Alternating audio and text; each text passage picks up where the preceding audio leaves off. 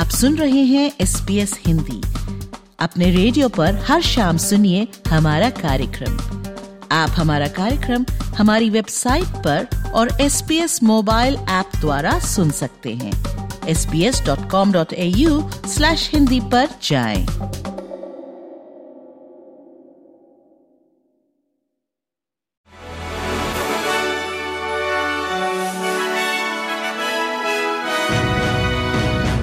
पेश है आज के संक्षिप्त समाचार, विशाली जैन के साथ। बड़ी खबर में एक पूर्व राजनीतिज्ञ पर ऑस्ट्रेलियाई सांसद रहते हुए एक दूसरे देश के लिए जासूसी करने की पुष्टि की गई है।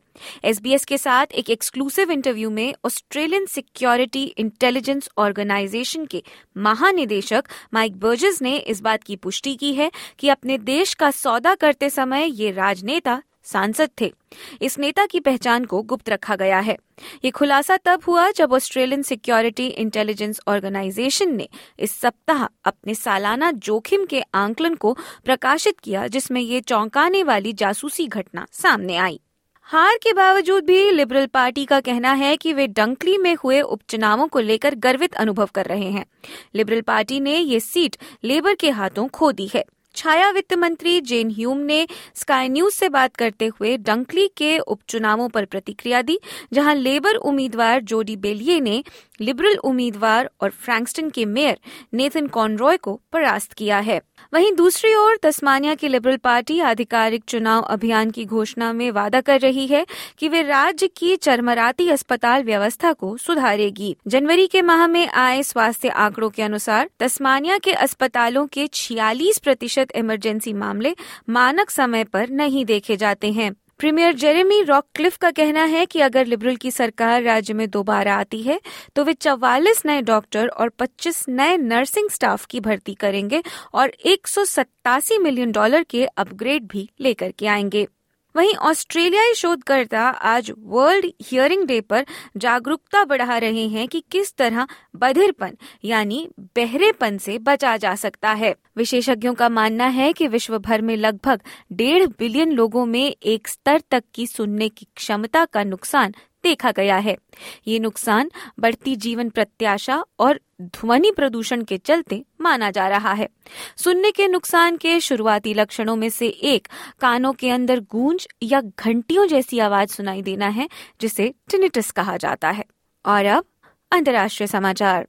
पूर्व अमरीकी राष्ट्रपति डोनाल्ड ट्रंप ने मिजूरी से रिपब्लिकन राष्ट्रपति उम्मीदवार पद लगभग अट्ठानवे प्रतिशत समर्थन के साथ जीत लिया है। श्री ट्रंप अब मिजूरी के साथ साथ Iowa, New Hampshire, Nevada, US Virgin Islands और साउथ कैरोलिना से उम्मीदवारिता के लिए समर्थन जीत चुके हैं। इसी के साथ उन्होंने अपनी प्रतिद्वंदी निकी हेली पर बढ़त बना ली है। नॉर्थ कैरोलिना में अपने समर्थकों से बात करते हुए उन्होंने कहा कि सुश्री हेली उनके लिए कोई खतरा नहीं है। और अंत में खबरें भारत से। भारत में गूगल ने उन भारतीय मोबाइल ऐप्स को रिस्टोर करने की प्रक्रिया शुरू कर दी है, जिन्हें सेवा शुल्क के विवाद के कारण प्ले स्टोर से हटा दिया गया था। सूत्रों ने ये जानकारी दी। साथ ही उन्होंने ये बताया कि कंपनी के अधिकारियों ने भारतीय आईटी मंत्री अश्विनी वैष्णव के साथ बैठक के बाद ये निर्णय लिया है। गूगल ने शुक्रवार को दस भारतीय कंपनियों से संबंधित एप्स को हटा दिया था, जिससे इसके सबसे तेज़ी से बढ़ते बाजारों में से एक में विवाद छिड़ गया था। गूगल भारतीय बाज़ार पर हावी है क्योंकि चौरानवे फ़ीसद फ़ोन उसके एंड्रॉयड प्लेटफॉर्म पर आधारित हैं। इस सूची में भारत मैट्रिमनी और नौकरी जैसे प्रसिद्ध नाम भी शामिल रहे। गूगल ने बिल पेमेंट न करने वाले भारतीय ऐप डेवलपर्स के खिलाफ एक्शन लिया था। गूगल ने भारत की 10 कंपनियों के ऐप्स को प्ले स्टोर से हटा दिया था।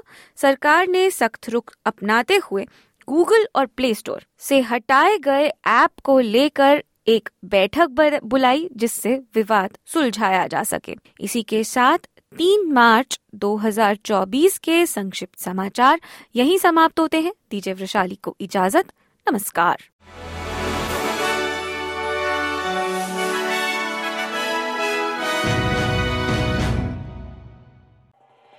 एस बी एस रेडियो से डाउनलोड करने के लिए आपका धन्यवाद।